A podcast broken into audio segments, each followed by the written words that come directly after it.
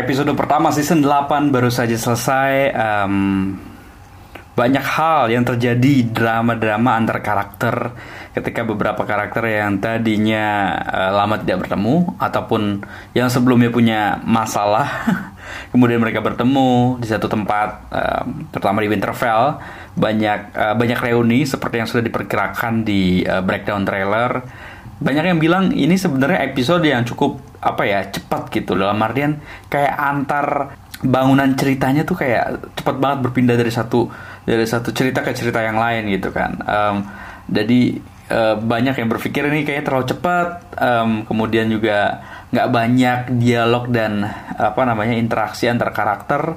Cuma kayak cuma mau menunjukkan ini loh uh, plotnya untuk uh, beberapa episode ke depan gitu loh.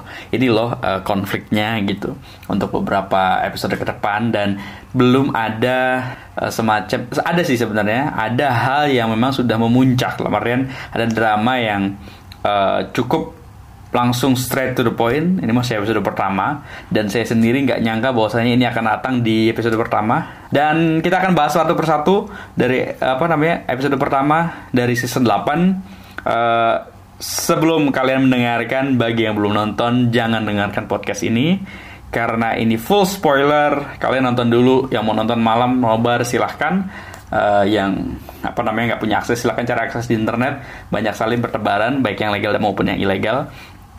Ya, jadi sekali lagi warning ini adalah full spoiler. Yo, kita mulai dari em, dari scene pertama tentu saja eh, season 8 itu atau episode pertama season 8 diawali dari kedatangan Daenerys dan Jon Snow dengan pas- pasukan Unsullied dan eh, Dothraki ke Winterfell. Jadi mereka semua datang ke Winterfell se- betul-betul sama seperti yang diprediksi Eh, settingnya kayak season 8 mengikuti season pertama di mana waktu dulu ada Robert Baratheon uh, datang ke Winterfell ingin meminta Ned menjadi uh, Hand of the King. Kemudian dia apa namanya disambut oleh uh, oleh Winterfell begitu kan. Masyarakatnya berkumpul. Tapi yang saya yang saya sadari ternyata eh, baru pertama kali saya melihat Game of Thrones membentuk eh, Winterfell betul-betul dilihatin kotanya. Jadi kalau dari sebelumnya kan ada berita bahwasannya mereka betul-betul membuat setnya Winterfell itu terbesar sepanjang Game of Thrones. Jadi Winterfell sebelumnya kan cuma ada di dalam eh, castle-nya aja gitu. Di luarnya tuh cuma dilihatin sekilas-sekilas.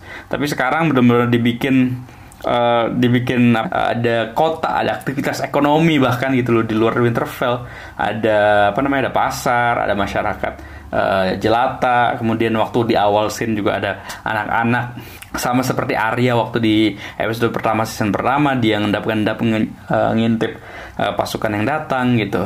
Sama seperti yang season 8 ada juga anak eh, anak eh, dari Northerner yang yang mengendap-endap gitu kan eh, manjat-manjat pohon untuk su- supaya bisa ngelihat pasukan yang datang. Di, tapi ini berbeda dengan season pertama. Arya di sini yang mengamati anak-anak tersebut gitu. Jadi dia yang mengamati sekeliling. Ah, Arya kemudian melihat The Hound, melihat Gendry, melihat Jon Snow. Hmm, dan seperti yang sudah diprediksi juga di podcast episode pertama bahwa Daenerys tidak disambut dengan sukacita. Northerner memang terkenal dengan budaya mereka yang tidak begitu uh, simpati dengan orang yang dari luar utara begitu kan.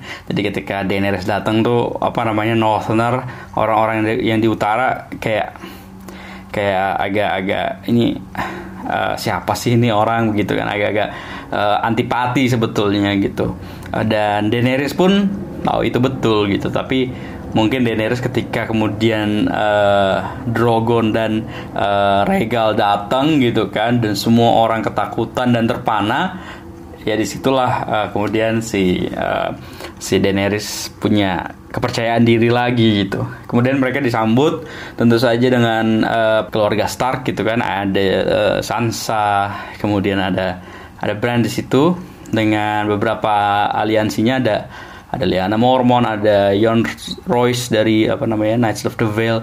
Pokoknya di situ ada ada Lord Glover. Di situ disambut semua dan uh, disambut dengan tentu saja dengan tidak sukaan ya karena bagaimanapun kenapa tiba-tiba Jon Snow datang dia menyerahkan kekuasaannya gitu dan dan setelah itu ada keributan gitu ketika mereka baru disambut di di aulanya Winterfell ini gue selalu bilang aula ya. Apa sih namanya? Itu ada yang tahu nggak ya? Uh, silakan kalau ada yang tahu apa nama aula yang sering dipakai di Winterfell itu. Ketika Daenerys datang kemudian disambut di aula di Winterfell uh, ya semuanya protes gitu kan. Liana Mormon protes gitu kan. Kenapa lu kok kita kemarin ngangkat lu jadi raja kenapa sekarang malah lu menyerahkan kekuasaan ke orang yang sama sekali kita nggak kenal gitu kan Uh, Sansa juga wah itu Sansa bener-bener sih kalau bahasa zaman sekarang mungkin julid banget gitu ya. Pokoknya apa pun yang dilakukan Daenerys itu kayak semacam di sini-sini itu sama Sansa. Uh, dan ini udah diprediksi juga sebetulnya kan. Di udah titis gitu kan di beberapa uh, teasernya yang dikeluarkan oleh HBO yang paling menonjol dari episode ini memang sebetulnya reuni sih ya. Jadi beberapa reuni yang dari beberapa karakter seperti yang saya bilang sebelumnya uh, itu betul-betul mencuri perhatian di sini. Jadi benar-benar banyak hal yang langsung straightforward langsung disajikan di episode ini. Nggak ada itu yang namanya um, basa-basi gitu karena karena saya kira ya memang nggak ada waktu lagi ya jadi beberapa karakter yang sebetulnya masih punya ganjalan eh, nggak uh, bisa langsung begitu saja mereka berinteraksi untuk move on gitu tapi mereka butuh menyelesaikan dulu dong masalah-masalah di masa lalu. Seperti misalnya Tyrion sama Sansa kan. Mereka itu kan suami istri sebetulnya gitu. Kemudian Tyrion nyamperin Sansa dia bilang ehm, terakhir kali kita ketemu kita di pernikahannya Joffrey katanya terus lu pergi gitu aja. Terus kata Sansa ya ya mohon maaf katanya. Tapi kita berdua survive segala macem. Dan yang lucunya adalah yang menyinggung tentang masalah pernikahan dan status itu sebenarnya Tyrion dulu gitu. Dan dan Sansa nggak mau membahas itu. Kelihatan sih ya memang kayak merasa Sansa ah, itu bukan pernikahan karena kita betul-betul uh, dalam paksaan mungkin ya. Jadi Sansa kayaknya sih betul-betul uh, dia cuma bahkan nyindir uh, nyindir keperpi keperpihakan Tyrion ke Daenerys gitu. Obrolannya menyambung ke masalah Cersei gitu. Ya itu jadi maksud saya kalau kita bertanya kan lalu gimana nih masa depannya? Mereka berdua kan pernah menjadi suami istri gitu dan belum ya nggak tahu apakah ada cerai dia di sistem pernikahannya di di Westeros gitu. Tapi uh, ternyata ya itu Tyrion kayaknya sih yang pengen ngungkit duluan gitu kan. Gimana nih status gitu walaupun dia nggak bilang begitu. Tapi Sansa sih yang langsung mengalihkan pembicaraan dan kayaknya nggak begitu tertarik gitu kan membicarakan masalah itu. Ada lagi reuni John dan Arya cukup menurut saya cukup mengharukan ya walaupun memang um, belum melihat ada chemistry lagi kayak zaman dulu. Kita lihat di episode pertama di season pertama uh, John ngasih Arya needle. Dia juga sempat ngungkit bosnya oh lo masih simpen ya needle-nya gitu. Arya pun kemudian tanya gitu kan dari mana mana aja gitu. Tapi kemudian pembahasannya langsung menuju tentang tentang Sansa. Uh, John pengen supaya Arya itu membujuk Sansa agar tidak ngerasa sok pinter gitu. John John malah ngomong Sansa ya mungkin dia inget ya karena zaman dulu itu uh, Arya itu kan benci banget sama Sansa. Uh, dan dia kubunya John gitu. Sansa kan nggak suka juga sama John nggak suka sama Arya gitu. Tapi justru sekarang si Arya bilang ya mungkin dia bener gitu. Mungkin si Sansa itu sekarang yang memang udah pinter gitu. Dan Sansa terbukti memang ingin melindungi keluarga kita. Dan ya itu uh, itu juga sudah saya sempat bahas di podcast episode pertama bahwasanya ada kemungkinan uh, konflik antara keluarga Stark, John, Arya dan uh, Sansa. Kemudian juga ada reuni Gendry dan Arya. Jadi Arya ini banyak banyak ini banyak apa banyak reuni. Sebelum di Gendry, Arya sempat nyinggung uh, The Hound. Jadi The Hound lagi ada di lagi minta uh, kapak dari Dragon Glass, Obsidian. Terus ketika mereka lagi minta segala macam, area muncul gitu kan terus The Hound kayak kaget gitu ya dan mereka sama masih sama-sama bitter ya jadi kalau misalnya kita kan lihatnya kalau dulu tuh mereka tuh kayak benci-benci tapi sayang sebetulnya gitu dan ini berbeda dengan yang dilakukan Arya ke Gendry. Yang dilakukan ke Arya ke Gendry itu masih sama kayak zaman dulu ketika mereka sama-sama uh, pergi dari King's Landing kan. Uh, tadinya pengen ke Night's Watch itu. Si Gendry juga masih ngegodain Arya gitu. Kemudian Arya Aryanya juga masih agak-agak tersipu-sipu malu gitu gitu. Mungkin gak ya kalau misalnya gak Gendry dan Arya ini bakal pacaran gitu, bakal agak-agak seksual gitu ya ya Arya juga kan udah 22 tahun kan maksudnya Messi Williams 22 tahun gitu. Eh, nggak tahu Arya umur berapa kalau misalnya di settingnya. Ya seharusnya udah cukup umur misalnya untuk bisa berhubungan dengan Gendry. Karena Gendry juga masih goda-godain gitu kan flirting gitu. Dan ini dan flirtingannya masih sama dengan yang dulu di season pertama eh, season 2 ya kalau nggak salah. Yang tentang My Lady itu ketika si Gendry tahu bahwasanya sebenarnya Arya itu sebetulnya ya dari keluarga bangsawan noble gitu. Nah ini ini menurut saya adalah bom di season ini adalah Samuel Tarly ternyata. Sam pertama kali ketemu dengan Daenerys. Daenerys mengucapkan terima kasih kepada Sam uh, bahwa dia sudah menolong Ser Jorah dari penyakitnya, menyinggung tentang uh, bapaknya Randall Tarly dan mau nggak mau si Daenerys mengungkapkan bahwa ternyata dia sudah membunuh Randall Tarly, ayahnya Sam. Sam sedih, ingin nangis, tapi kemudian dia menghibur diri. Oke lah, setidaknya gue bisa pulang gitu kan, masih ada uh, adik gue di sana gitu. Uh, maaf, tapi adiknya juga gue bunuh, gue eksekusi. Sam yang kayak udah nggak bisa ngomong apa-apa lagi, dia yang merasa wah mungkin hancur banget hatinya karena keluarganya ya nggak ada lagi gitu. Uh, tinggal saudari perempuan dan ibunya aja yang ada di castle-nya dia gitu. Uh, adiknya uh, Deacon Tarly dan ayahnya Randall Tarly sudah dua-duanya udah nggak ada. Dan dia marah tapi tentu dia nggak bisa marah ke Daenerys. Kemudian dia pergi nemuin Bran. Dan dia sambil ngambek dia bilang ya lo harus kasih tahu John gitu lo uh, John itu sebenarnya adalah rightful king. Dia seharusnya menjadi raja bukannya Daenerys dengan emosinya tersebut kemudian dia pergi ke Jon Snow langsunglah uh, dikeluarkan bomnya gitu uh, bahwasanya dikasih tahu orang tua John itu adalah Lyanna dan Rhaegar Targaryen gitu. Ini sebenarnya agak kurang diprediksi ya. Maksudnya gue berpikir bahwasanya ini akan di dikasih tahu tuh mungkin akhir-akhir dikasih tahunya juga dengan agak pelan-pelan dengan agak smooth gitu kan. Sampai gue berprediksi bahwasannya mungkin si Holland Reed ayahnya Mira bakal dibawa untuk membuktikan hal ini. Tapi ya mungkin aja masih terjadi sih uh, di di episode berikutnya.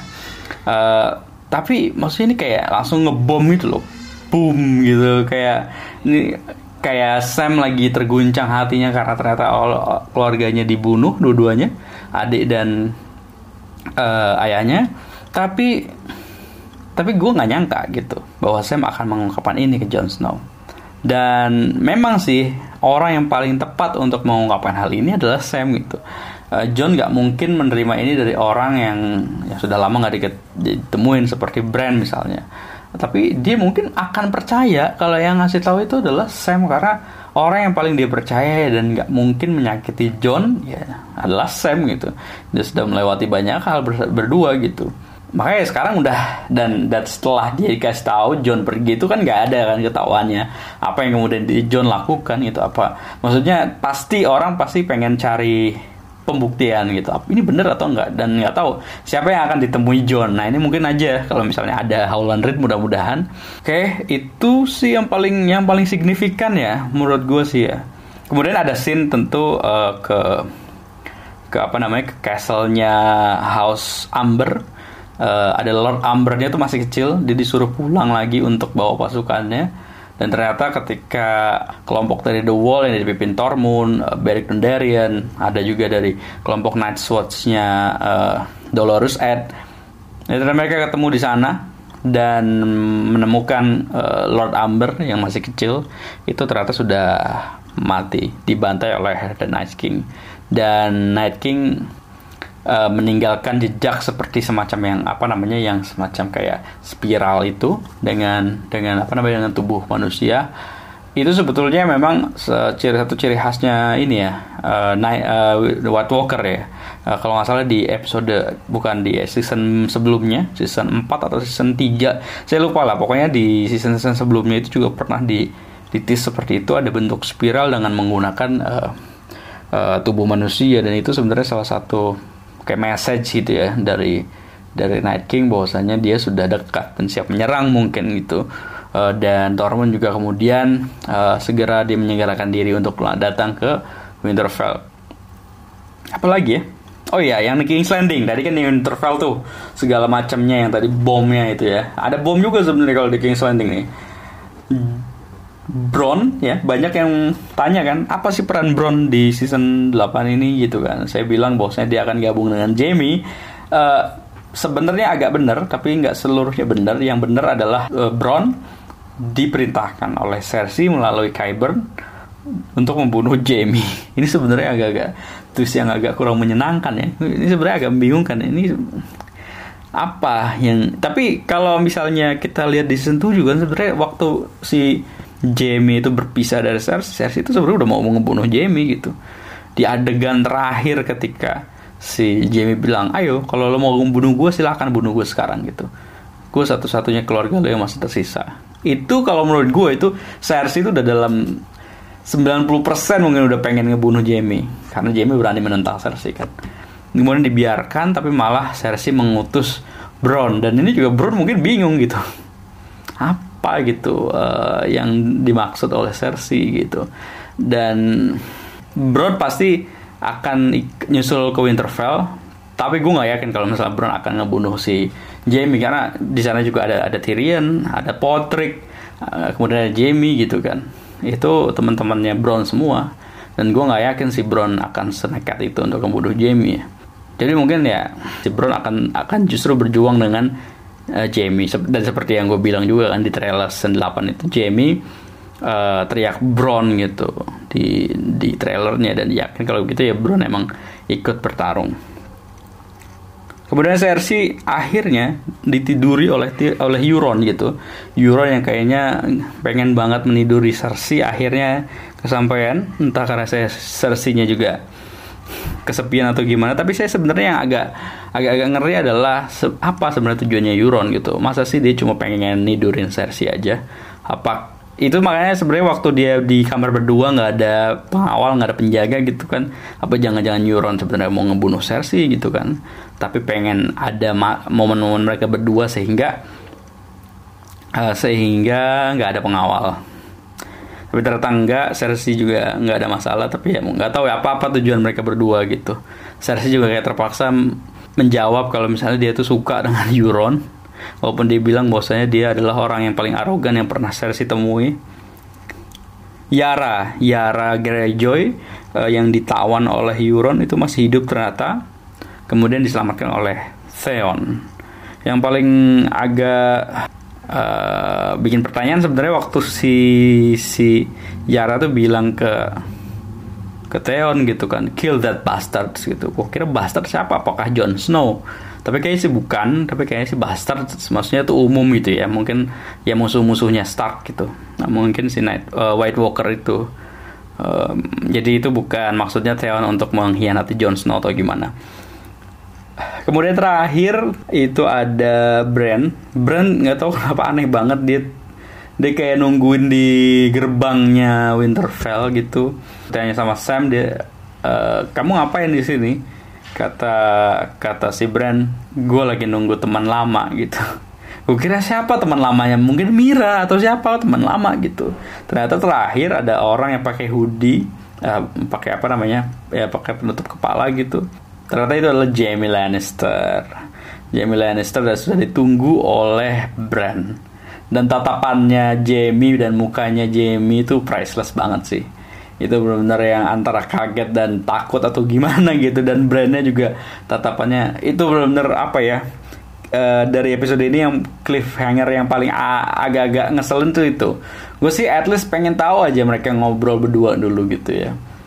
Jadi itu sih sebetulnya um, overall emang episode ini nggak nggak membawa banyak uh, apa ya momen-momen. Oh ya ada satu lagi yang belum dibahas mungkin ketika Daenerys dan Jon Snow mengendarai uh, naga berdua. Uh, itu momennya sebenarnya banyak orang yang inginkan tapi sebagian lagi sebenarnya agak agak nggak suka gitu orang banyak yang suka ya karena memang udah ketebak lah gitu. Kayaknya emang Regal uh, satu lagi itu akan dikendarai oleh Jon Snow gitu. Tapi ada juga orang yang kayak ini terlalu cheap banget gak sih gitu. Tiba-tiba Jon Snow bisa mengendarai dragon gitu. Tapi sebetulnya kalau pikir ya mungkin itu juga yang Jon Snow mungkin agak percaya dengan Sam gitu. Oh pantesan gitu kan gue bisa naikin naga gitu gue punya darah Targaryen ternyata gitu gue sebenarnya agak biasa aja karena ya ini masih kayak semacam kayak ditis aja sih kayak belum begitu apa ya berpengaruh gitu. Apa apa kemudian relevansinya ketika Jon Snow menaiki uh, apa namanya uh, regalnya tentu mungkin regal akan uh, lebih lebih kuat mungkin ketika bertarung kali ya gitu.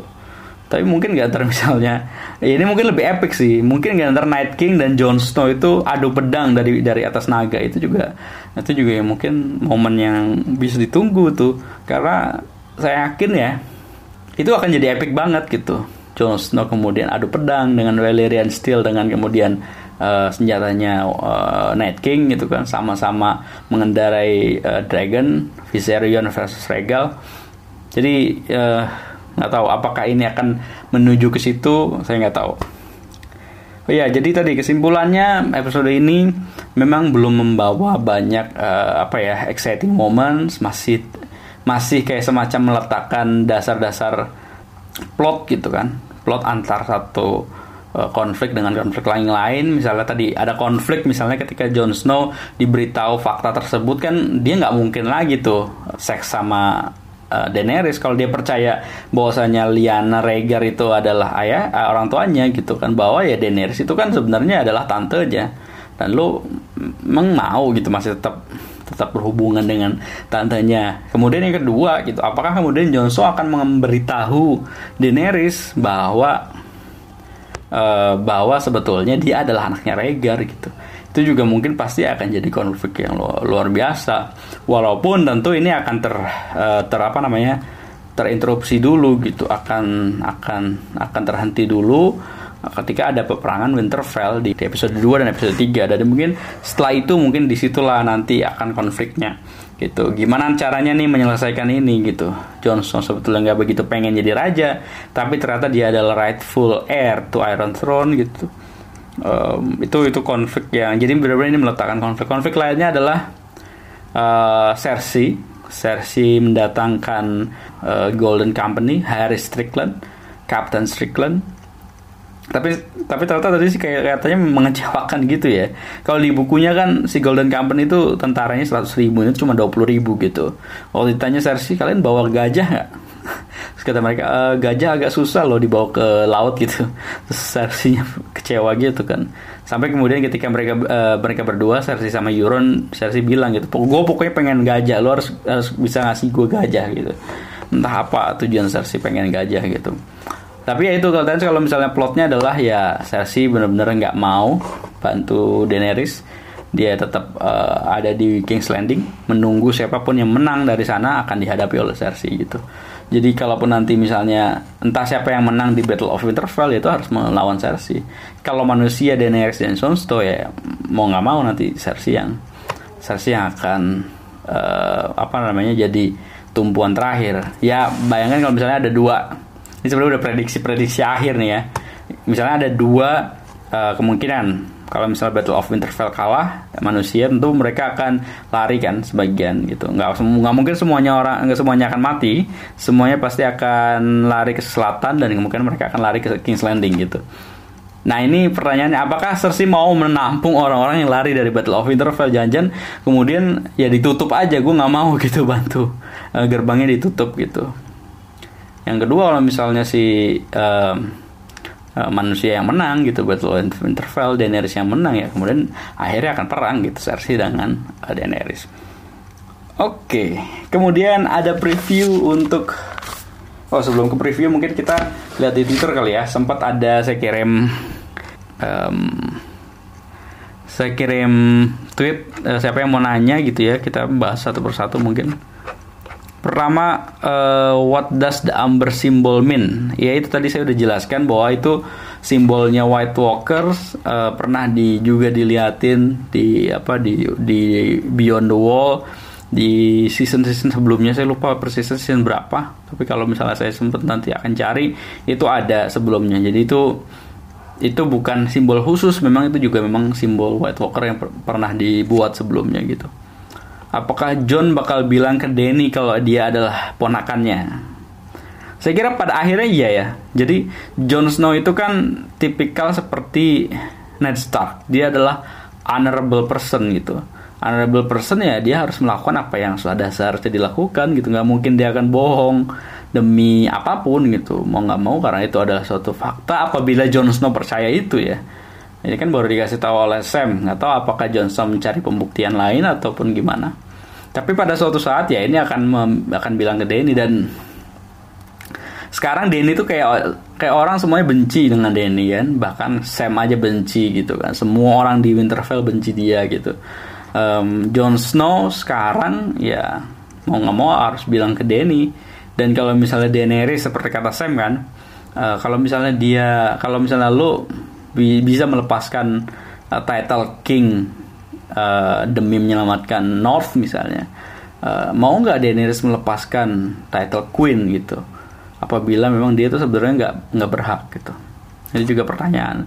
Ya ini akan ini konflik konflik yang lebih besar gitu. Apakah kemudian Daenerys sebetulnya adalah uh, villain uh, sebetul uh, yang sesungguhnya seperti ayahnya gitu kan? Nah ini kita tunggulah pesan Night King mirip kayak lambang Targaryen Ulasmin ini uh, tadi yang pertama dari Bella Udina itu yang nanya tentang simbol yang amber. Kemudian yang tanya tentang apakah John bakal bilang ke Denny dari Albaki terima kasih nih yang udah mention.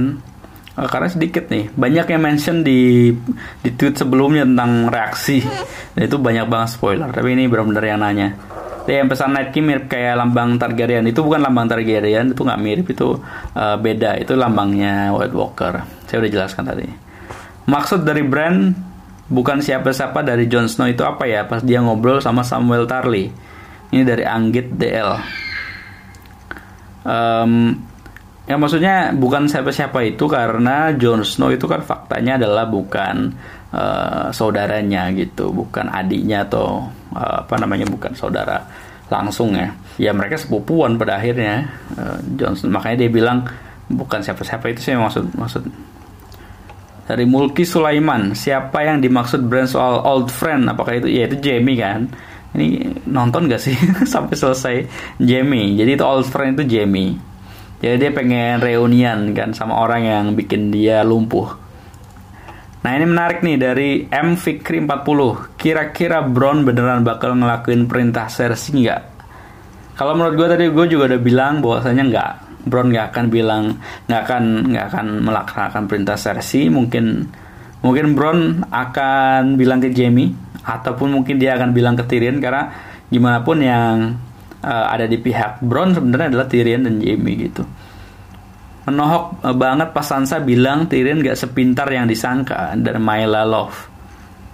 Iya, jadi maksudnya Tyrion tuh memang agak soft ya. Jadi kalau misalnya kita lihat kan di season-season pertama itu Tyrion tuh benar-benar pinter banget. Dia nggak ada nggak ada sama sekali pengaruh dari emosi dia gitu.